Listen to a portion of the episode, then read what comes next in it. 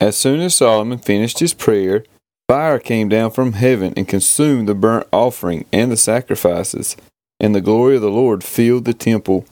And the priest could not enter the house of the Lord, because the glory of the Lord filled the Lord's house. When all the people of Israel saw the fire come down and the glory of the Lord on the temple, they bowed down with their faces to the ground on the pavement and worshipped and gave thanks to the Lord, saying, For he is good, for his steadfast love endures forever. Then the king and all the people offered sacrifice before the Lord. King Solomon offered as a sacrifice twenty two thousand oxen and a hundred and twenty thousand sheep. So the king and all the people dedicated the house of God. The priests stood at their posts, the Levites also, with the instruments for music to the Lord that King David had made for giving thanks to the Lord. For his steadfast love endures forever. Whenever David offered praises by their ministry, opposite them the priests sounded trumpets, and all Israel stood. And Solomon consecrated the middle of the court that was before the house of the Lord.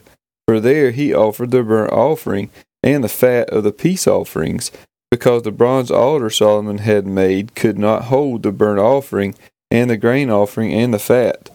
At that time Solomon held the feast for seven days, and all Israel with him, a very great assembly, from Lebo Hamath to the brook of Egypt. And on the eighth day they held a solemn assembly, for they had kept the dedication of the altar seven days, and the feast seven days. On the twenty third day of the seventh month, he sent the people away to their homes, joyful and glad of heart, for the prosperity that the Lord had granted to David and to Solomon and to Israel his people. Thus Solomon finished the house of the Lord and the king's house, all that Solomon had planned to do in the house of the Lord and in his own house he successfully accomplished. Then the Lord appeared to Solomon in the night and said to him, I have heard your prayer and have chosen this place for myself as a house of sacrifice. When I shut up the heavens so that there is no rain, or command the locusts to devour the land, or send pestilence among my people, if my people who are called by my name humble themselves, and pray and seek my face, and turn from their wicked ways, then I will hear from heaven and will forgive their sin and heal their land. Now my eyes will be open and my ears attentive to the prayer that is made in this place. For now I have chosen and consecrated this house that my name may be there forever. My eyes and my heart will be there for all time. And as for you, if you will walk before me as David your father walked, doing according to all that I have commanded you and keeping my statutes and my rules, then I will establish your royal throne, as I covenanted with David your father saying, You shall not lack a man to rule Israel.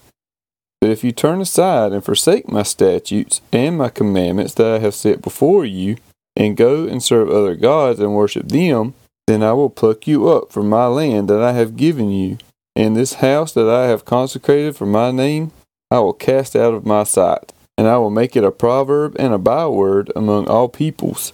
And at this house, which was exalted, Everyone passing by will be astonished and say, Why has the Lord done this to this land and to this house? And they will say, Because they abandoned the Lord, the God of their fathers, who brought them out of the land of Egypt, and laid hold on other gods, and worshipped them and served them. Therefore, he has brought all this disaster on them.